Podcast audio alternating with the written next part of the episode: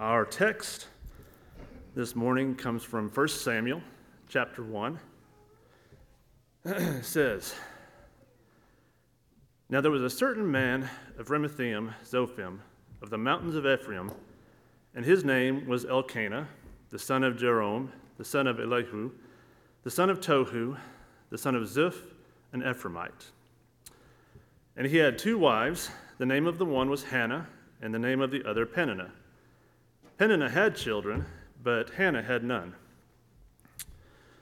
This man went up from his city yearly to worship and sacrifice to the Lord of hosts in Shiloh. Also the two sons of Eli, Hophni and Phinehas, the priests of the Lord, were there. Whenever the time came for Elkanah to make an offering, he would give portions to Peninnah, his wife, and to all her sons and daughters. But to Hannah he would give a double portion, for he loved Hannah, although the Lord had closed her womb. And her rival also provoked her severely to make her miserable, because the Lord had closed her womb. So it was, year by year, when she went up to the house of the Lord, that she provoked her. Therefore she wept and did not eat. Then Elkanah, her husband, said to her, Hannah, why do you weep? Why do you not eat? And why is your heart grieved? Am I not better to you than 10 sons? So Hannah arose after they had finished eating and drinking in Shiloh. Now Eli the priest was sitting on the seat by the doorpost of the tabernacle of the Lord. And she was in bitterness of soul, and prayed to the Lord and wept in anguish. Then she made a vow and said, O Lord of hosts, if you will indeed look on the affliction of your maidservant and remember me, and not forget your maidservant, but will give your maidservant a male child, then I will give him to the Lord all the days of his life, and no razor shall come upon his head. And it happened, as she continued praying before the Lord, that Eli watched her mouth. Now Hannah spoke in her heart. Only her lips moved, but her voice was not heard. Therefore Eli thought she was drunk. So Eli said to her, How long will you be drunk? Put your wine away from you. But Hannah answered and said, No, my lord, I am a woman of sorrowful spirit. I have drunk neither wine nor intoxicating drink, but have poured out my soul before the Lord. Do not consider your maidservant a wicked woman, for out of the abundance of my complaint and grief I have spoken until now. Then Eli answered and said, Go in peace, and the God of Israel grant your petition which you have asked of him. And she said, Let your maidservant find favor in your sight. So the woman went her way and ate, and her face was no longer sad. Then they rose early in the morning and worshipped before the Lord, and returned and came to their house at Ramah. And Elkanah knew Hannah his wife, and the Lord remembered her. So it came to pass, in the process of time, that Hannah conceived and bore a son, and called his name Samuel, saying, Because I have asked for him from the Lord. Now the man Elkanah and all his house went up to offer to the Lord the yearly sacrifice and his vow. But Hannah did not go up, for she said to her husband, Not until the child is weaned, then I will take him, that he may appear before the Lord and remain there forever. So Elkanah, her husband, said to her, Do what seems best to you. Wait until you have weaned him. Only let the Lord establish his word. Then the woman stayed and nursed her son until she had weaned him. Now when she had weaned him, she took him up with her, with 3 bulls, 1 ephah of flour, and a skin of wine, and brought him to the house of the Lord in Shiloh. And the child was young. Then they slaughtered a bull and brought the child to Eli. And she said, Oh, my Lord, as your soul lives, my Lord, I am the woman who stood by you here praying to the Lord. For this child I prayed, and the Lord has granted me my petition which I asked of him. Therefore I also have lent him to the Lord. As long as he lives, he shall be lent to the Lord. So they worshiped the Lord there.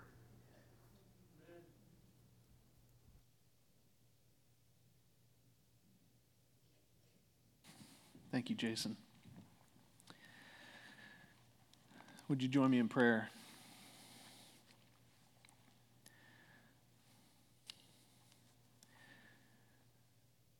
Heavenly Father, thank you for being the God who hears when we ask.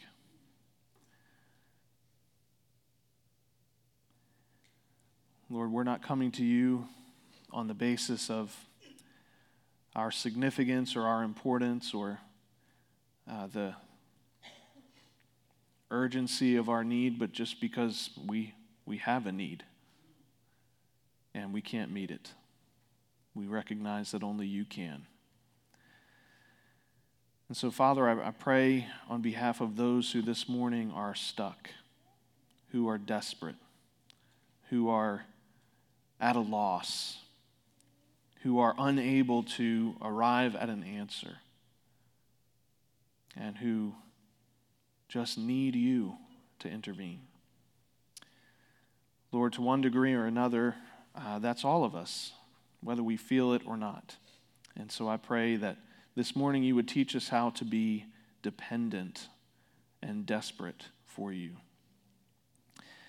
Father, we want to pause as well and pray for our brother, Cliff Spain, as he preaches at First Baptist Church of Branch, Texas. I ask that you would fill him with your Spirit and make him effective and useful in your service in that congregation today.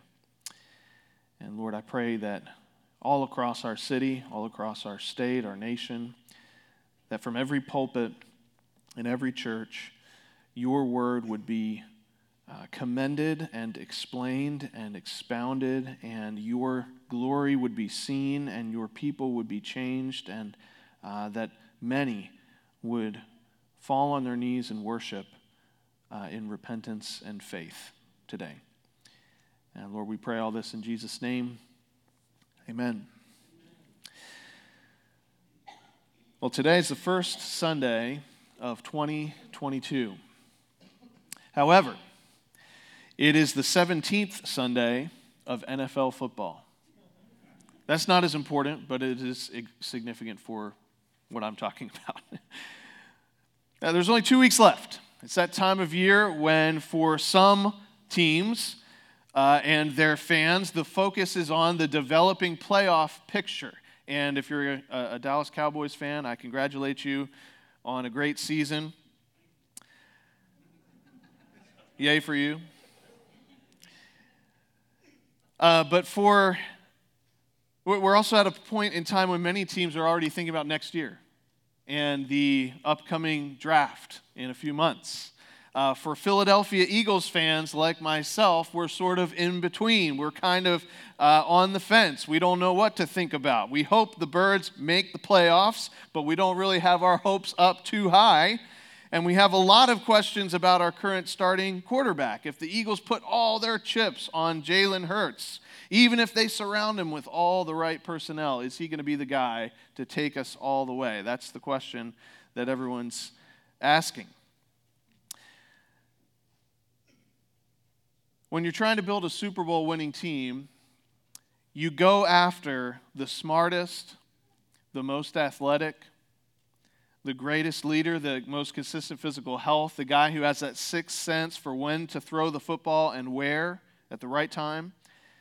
The same is true in just about every important endeavor. If you want to win an election and your political ideologies to kind of hold sway in the political realm and win out at the ballot box, you back a candidate who has the ability to win, someone with a winning personality and important ideas and a track record of successful leadership. If you're being sued, you want to go out and find and hire the most talented attorney that you can find because you need to win the case. Whenever you do anything important, you want to find somebody that's good at what he or she does. You want to do something big, something significant. You find someone who's important and impressive. What we're going to find as we begin a new sermon series today is that quite often God does not work that way. God does not go after the best and the brightest. He isn't looking at the draft class and wringing his hands and wondering, should I trade up a few spots or should I kind of hold off till next year? Like, what should I do? Because I'm looking at the talent that's available to me and I'm not sure if they can get it done. That's not the way that God approaches his big projects. In fact, the scripture shows a very clear pattern. When God is about to do something big, he doesn't look for the most important and impressive individual. No, he actually very consistently goes out and he finds a woman who cannot get pregnant for one reason or another. It's been the pattern in the scriptures. Abraham and Sarah, Isaac and Rebekah, Jacob and Rachel. You can go back to the Bible and you can check it for yourself. It's always the case. And now, Hannah. Our hearts go out to her. Can you think of anyone in a more pitiful and desperate situation? And yet, if you're familiar with the sweep of Scripture's story, you know that when you're reading along and you read something like, here's Hannah, and the Lord closed her womb, pay attention, because something big is about to happen.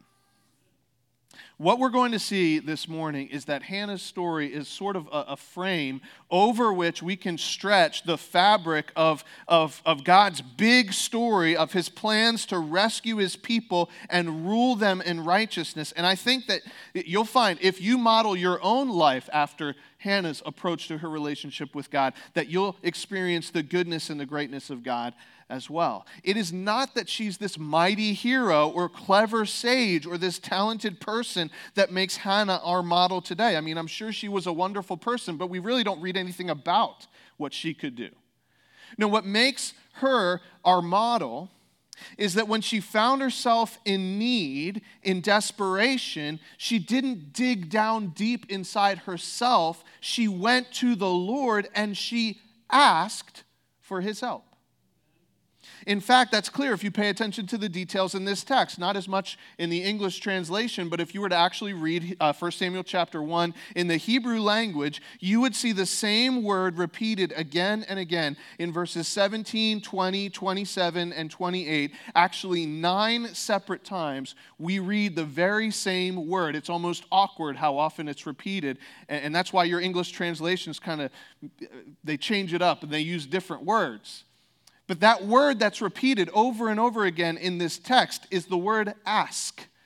Ask, request, petition.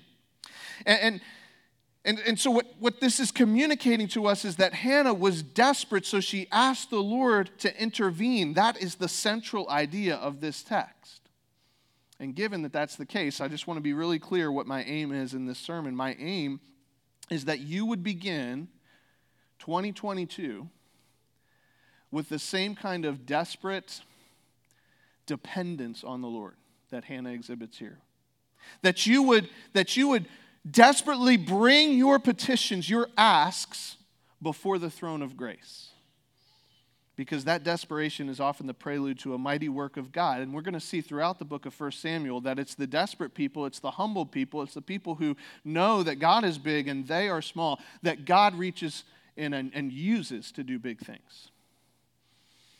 So if that's the case, if God works through our desperate dependence and our penitent petitions to do something big and glorious, then how do we get there? Like, what do we need to know? What do I need to do in order to be someone who, like Hannah, is desperately dependent on the Lord? We're going to find today that this passage gives us 6 principles of desperate dependence. And I'm going to go through all 6 today, and then I'm going to ask you to make a plan with me. And I'll just warn you in advance, usually I try to make it really simple for you guys to remember the outline, and I just know realistically that if you don't write these down, you're not going to remember them, and I think it would be important, at least for the next few weeks, for you to remember what I'm saying. And so I would encourage you and urge you to either get out your phone, the notes or something, or grab a pen and write down these 6 principles of desperate dependence. Here's principle number 1. We must begin with the sovereign goodness of God. We must begin with the sovereign goodness of God. That's where Hannah begins. Her situation is really hard. I mean, she's married to this well-meaning, pious man, but he has two wives. And he loves Hannah, but Hannah doesn't have any children. And so, meanwhile, she shares her husband with a woman who is as good at hurling insults as she is at having babies. And so it's hard to think of a more difficult circumstance than Hannah is experiencing right now. Maybe in some way you can relate to what Hannah is going through. And our narrator makes it clear, surprisingly to us, to our modern imaginations, that the situation remained this way year after year, and it would be tempting for us to think that her situation is out of control, and yet the narrator makes it clear, God is the one who is in control of this situation. What does it say in verse 5 and 6? What's assumed?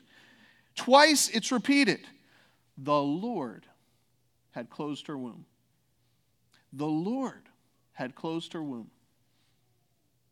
This is not something, as difficult as it is for us to understand, this is not something that the biblical writers are embarrassed about. This is not something that they feel the need to explain away. It's not some sort of egg-headed theological problem. In fact, Hannah rests in this reality. Notice how she addresses the Lord in verse 11. Look at Hannah's prayer. How does she speak to the Lord? She says, "O Lord of hosts." What does that mean? Lord of hosts. It means Lord of armies. It emphasizes the fact that God is the commander of the countless armies of heaven and earth and is sovereign over the stroke of the sword and the path of the arrow. He is the one who directs the course of the chaos of battle. He is the Lord of hosts, not just the army of Israel, but the hordes of the Ammonites and the Philistines and even the angels and the demons. He's the Lord of hosts. He is the Almighty God. In fact, the very first time that God's name is mentioned in this book, he is called the Lord of hosts. Not only that, but this is the very first instance in Scripture of that phrase. This is the first time in the Bible that we read about God, and he's called the Lord of hosts. In other words, we need to pay special attention to what's being communicated about God here in this chapter, because our Spirit-inspired writer obviously intended to underscore something that we perhaps do not expect. What's clear, what Hannah understands, is that her God is both the sovereign commander of the armies and the one who hears the whimpering whispers of a desperate woman. He's both. He's sovereign, he's in charge, he allows both the pain and the pleasures of our life, but he listens to the cries of the humble, and he acts on their behalf. You know, one of the reasons why we don't pray, one of the reasons why we don't get desperately dependent on the Lord and bring our petitions to him and ask, is that we don't really believe that he's powerful and sovereign, or we don't really believe that he's truly good and has our best interests at heart, or maybe it's a little bit of both. You see, if God is really just a powerful spiritual being, but he's not meticulously sovereign, then the pain that you're facing may have been a complete and meaningless accident, and there may be no purpose to it at all. And why would you pray to a God who may or may not intervene on your behalf, like who doesn't necessarily have the ability to do anything about it? Like, why would you pray? What is he going to do? Or if God is sovereign, but he's cold and he's distant, then what does he care that you're pouring out your heart to him? Like, you're less than an ant to him. He is the most powerful being in the universe. Like, why would he care? You're so small and infinitesimal. Why would he intervene to help you out? It makes no sense to pray in this situation. But you see, Hannah understands, she knows her God. She understands that he's both sovereign, he's powerful, but he's the one who hears. He's the one who had closed her womb. That's hard to take. That's difficult to understand. That's confusing. That's heart-wrenching. But he didn't do that because he's sadistic and twisted and capricious and hateful and bitter. He didn't allow that circumstance because Hannah just isn't important to him. He allowed it for a good reason. Now, Hannah, in her situation, when she's in the moment, she doesn't know what that reason is, but she knows who her God is, and she knows he has one. She was desperate, but she depended on the Lord and operated out of the conviction that God was so powerful and so good that he was going to actually hear the prayer of a woman who doesn't feel heard and seen at all. You know, if you're here and you're not a Christian, this is one of the things that you need to reckon with. when it comes to the message of the Bible. You need to reckon with the reality that of who God is, what he's like. He is the judge of all the earth, the sovereign king to whom you are going to answer one day, but he's also good, supremely good. And he hears the cries of those who call out to him in faith. Principle number one, we must begin with the sovereign goodness of God.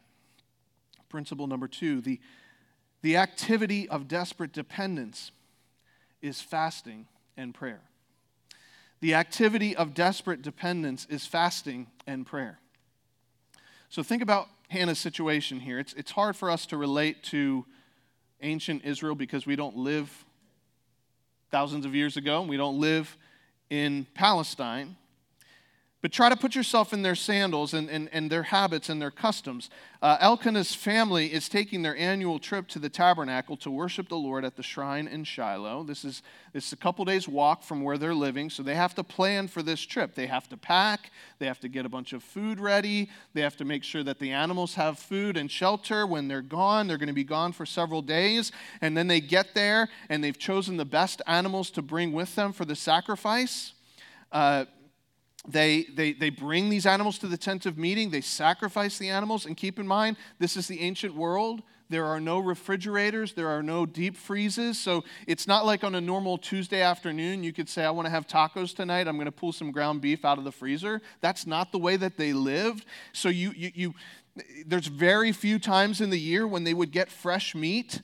So some of these sacrificial animals they bring to the tent of meeting and they perform the sacrifice. And for some of these animals, the whole thing's burned up. But for a lot of them, they get a huge portion of this meat. And so what's going on is these families of Israel are getting together at a central location.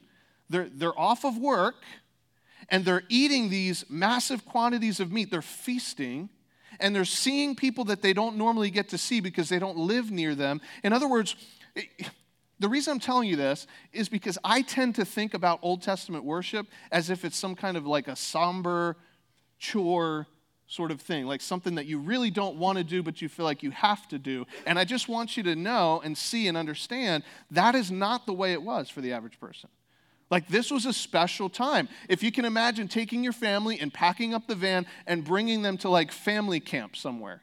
Yeah, it's hard work to do that, but it's also a special time. That's kind of the way that it was. And so there's this wonderful feast. Everybody's laughing and having a great time, and they're eating all this food. And Hannah's husband gives her a double portion. But this time, Hannah is so distraught, even in the midst of that party.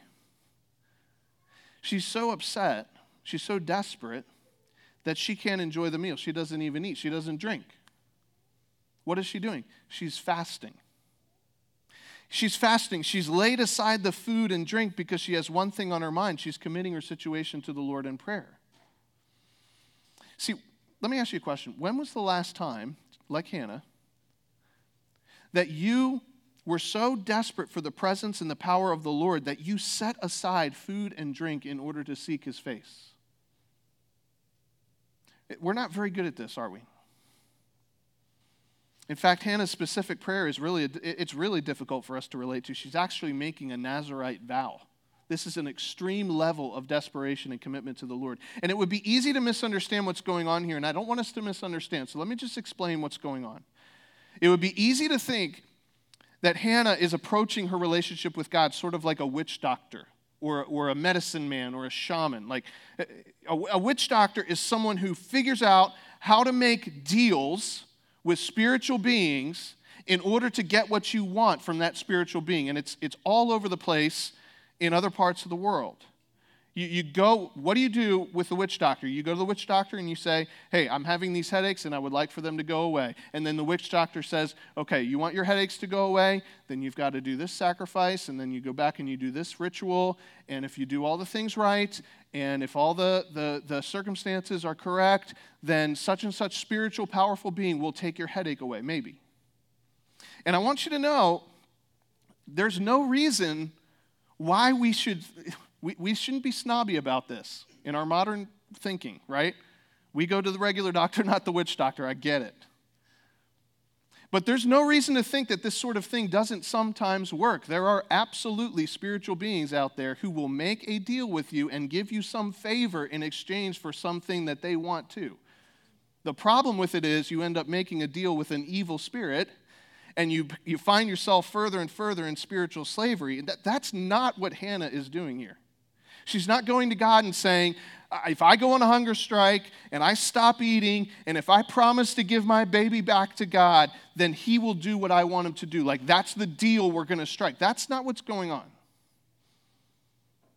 What does she say to Eli? She says, sir, what I've been doing is just pouring my heart out to the Lord. Did you catch that? That's what she's doing. She's just so full of pain, and it's consuming her so much that she doesn't even have the desire to eat. And so she comes to the tabernacle, and she just takes what's in her heart and pours it out before the Lord. Like, God, here is what's in my heart. Like, I'm just going to dump it all out so you can see what's there. I'm pouring out my heart.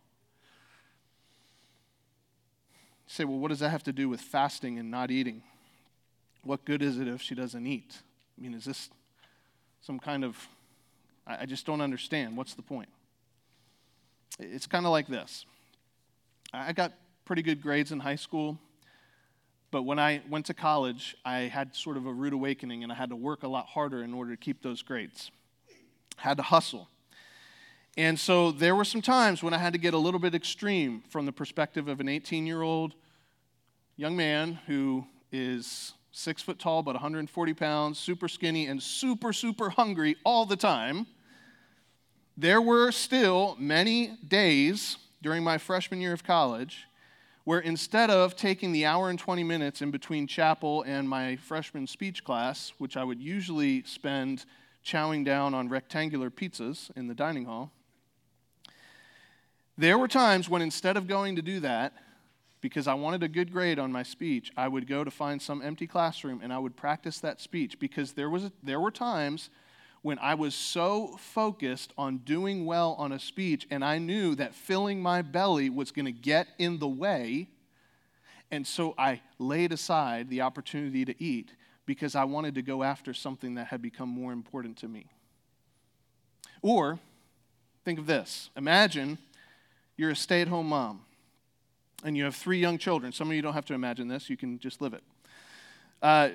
You have three young children. Two of them are still in diapers. And between the laundry and the diapers and the breakfast dishes and the reading time just before nap and everything else you have to do, you come to about 4:30 in the afternoon, and you know, you're trying to think about dinner and what's next, and you realize you haven't eaten so much as a snack that whole day. Is that because you have an eating disorder? No, it's because you have toddlers. And sometimes you just forget to eat because you're just so desperate. You're just busy. All of your energy and all of your focus is on those kids, and eating gets put on the back burner. Or imagine that you're a building contractor. I'm just trying to connect this with real life here, okay? Imagine you're a building contractor, and it's the day of the big concrete pour. And you get all the forms ready and all the steel's in place, but then the concrete trucks are later than they said they were going to be, and it's a hotter day than you thought it was going to be, and you know if you don't work, you're starting to edge the pad and trowel it, and it's setting up really fast, and you know that if you don't finish the job, like if you don't just hustle and keep working until the job's done, you're going to end up with an unfinished permanent concrete slab. And so what do? You don't say, well, it's lunchtime, it's 12 o'clock, we need to take a break no matter what. No, you set lunch aside, you take a few gulps of water, and you work through the heat of the day until the job is done, because that food, if you pause and you eat, it's going to get in the way of the thing that's more important, getting that concrete slab finished. See, what I want to communicate is that this is kind of like what fasting is like. It's saying, my relationship with the Lord, my spiritual need, is such a high priority to me, it's such a matter of urgency to me, that to eat is going to get in the way of that, and I want to pursue God even more, and so I'm going to set aside eating just so that I can pursue God. A full belly is getting in the way. It makes me feel complacent. It makes me feel like I don't really need God as much as I know I need God, and so I'm going to stop eating because I want to know God more. Fasting is not about losing weight, just so you know. It's not about taking a cleanse. It's not a deal you make with God. It's the activity of desperate dependence. And if you do it, I know for some of you this is like, really, what are we doing? What are we talking about? But if you decide, I'm going to fast today, or I'm going to fast one day next week, you'll find an empty belly has a way of sharpening your spiritual sensitivity. For some reason, we've reached the conclusion that fasting is for the super Christian or for people that lived in Bible times, but not for normal folks living today. And that's not true. Did you catch what Jesus said in the passage that was read earlier in the service? What did Jesus say? He didn't say, if you fast, don't be like the hypocrites. What did he say? He said, when you fast, don't be like the hypocrites. He assumed that people who are serious about their relationship with God are going to deny their bellies in order to draw nearer to God in prayer.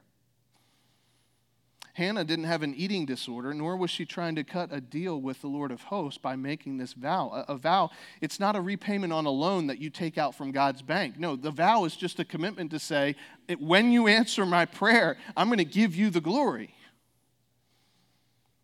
I wonder what we'd see take place in our lives in 2022 if we committed to giving God the glory whenever he answered our bold prayers.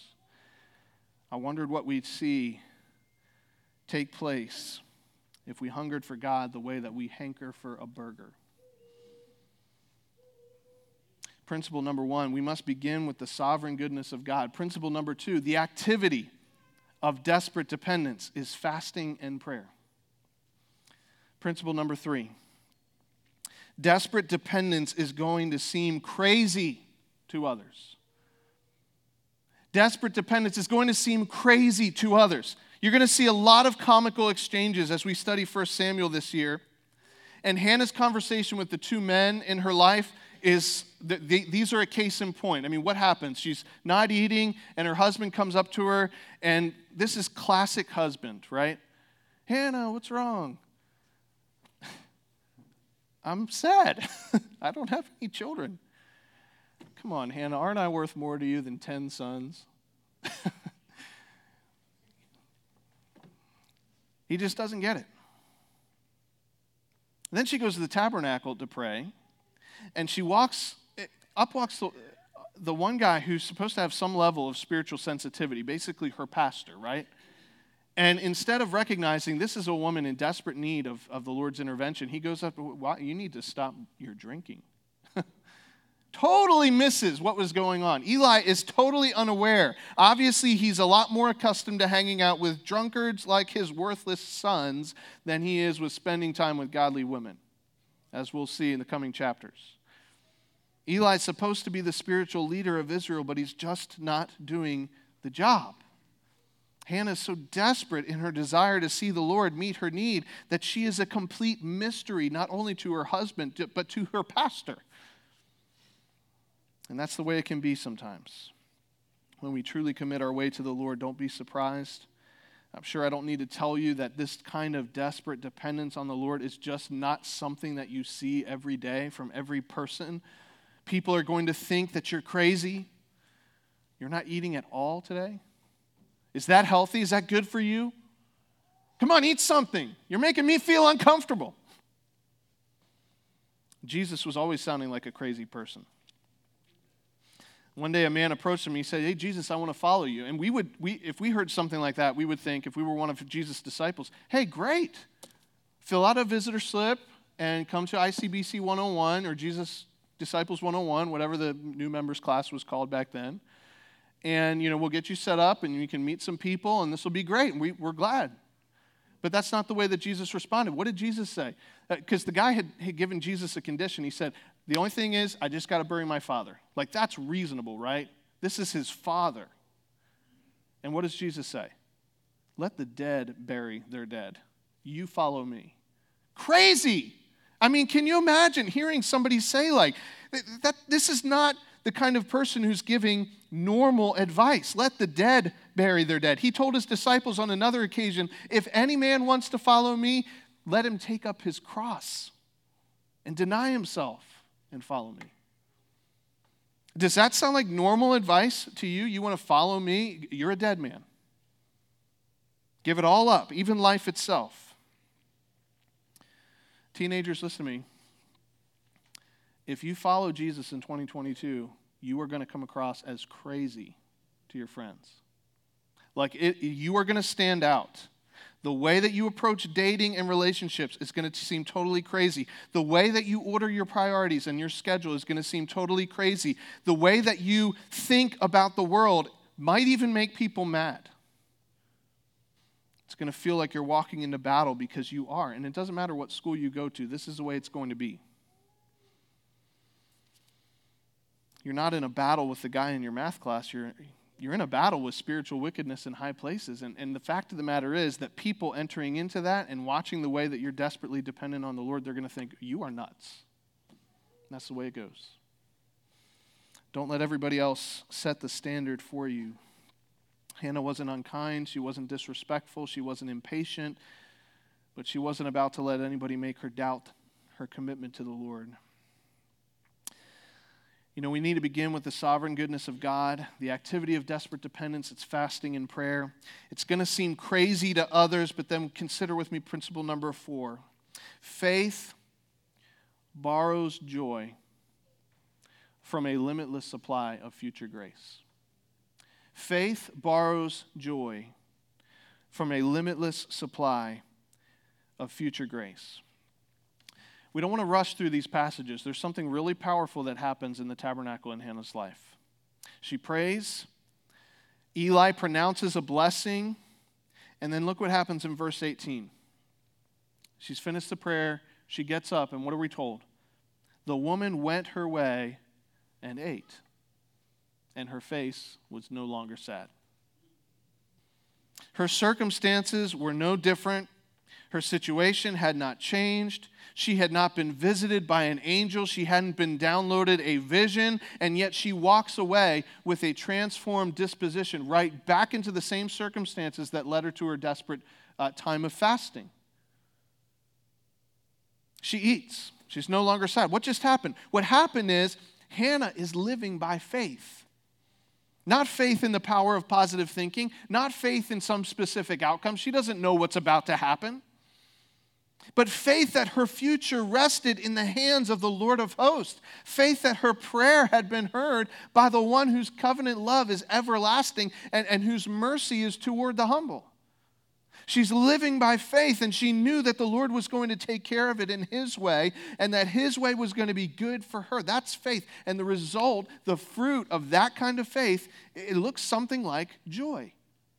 She went on her way and ate, and her face was no longer sad. You know, it's normal for us to draw our emotional well-being from our present circumstances. This is one of the reasons why we're so unstable. This is one of the reasons why we're so changeful.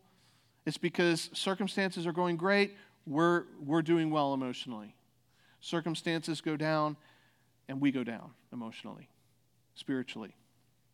One minute we're up, the next minute we're down. But those who are desperate for God and depend on His grace do not draw their emotional well-being from the present. They draw it from the future. Do we understand this? It's this hope, this confidence in the reality that the reward isn't here yet, but it is coming. This is the way that Christians live. We have all things in Christ, but where are they? According to Ephesians chapter 1, they're in heavenly places. And sometimes it doesn't feel like I have all things in Christ, but I know by faith that I do. And so that faith, that knowledge that the future is filled with unlimited grace, gives me joy in the present.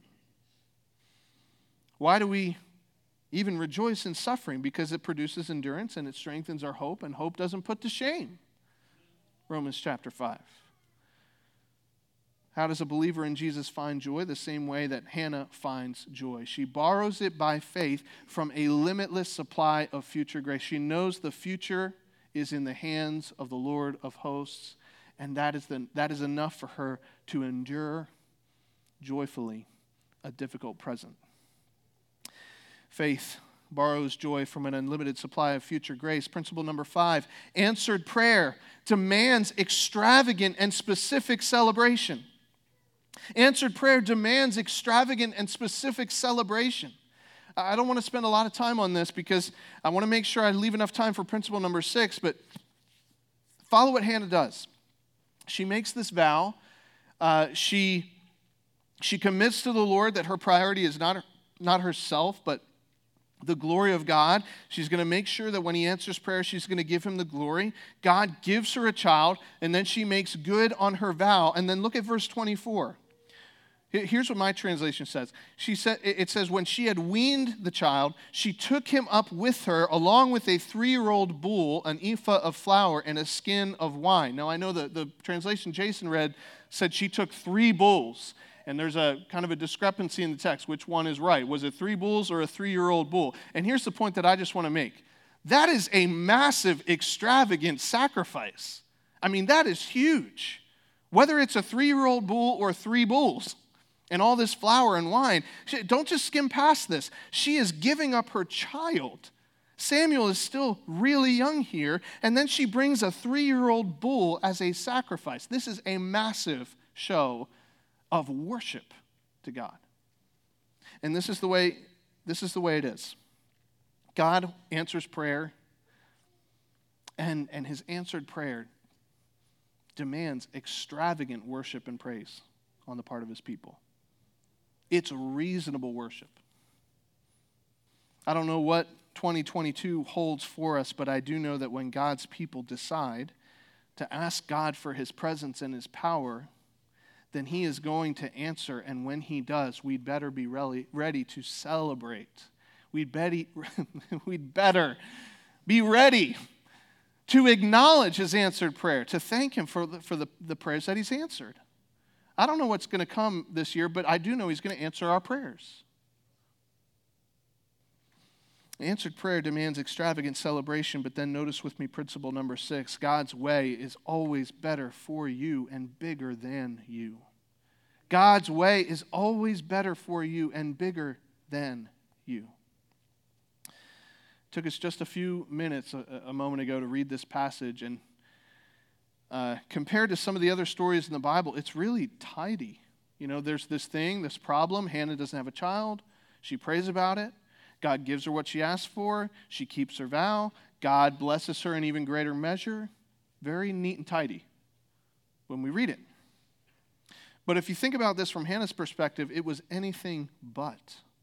Here's a woman who has lived a life year after year after year with this great emotional pain and grief.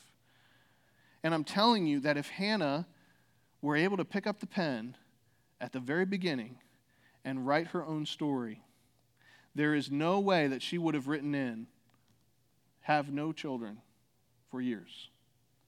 That's not how she would have written it. No one chooses to be deprived of their heart's desire, but God's way for Hannah was better. And at the end of her life, looking back, I'm sure there's not a thing she would change. God's way was better. But I think one of the most important lessons we can learn from Hannah's experience is the way that God cares for the second wife of an obscure Israelite, while at the same time setting in motion a plan that would lead to the rescue of his people. In other words, this story is not a one-off that simplistically describes how you can get God to give you what you want. That's not why this story is included in the Bible. You have to zoom out and see the big picture of what God is doing. I mean, think about it from the perspective of all of Israel. They've been in this Groundhog Day-like cycle. You know, the same thing happening over and over and over again. The people rebel, and then God sends an enemy to oppress them. The people cry out for mercy. God sends a deliverer. They're rescued. They rejoice. Then the people rebel. Then they get an oppressor, and so on and so forth. And so it goes. They've been stuck in this cycle. And as you read through the book of Judges, it just seems like it's getting worse. There's no king in the land. Everyone does what's right in his own eyes. It's a far cry from the kind of blessing we read about in the book of Deuteronomy. And an unknown woman, whom no one understands, takes it upon herself to fast and pray.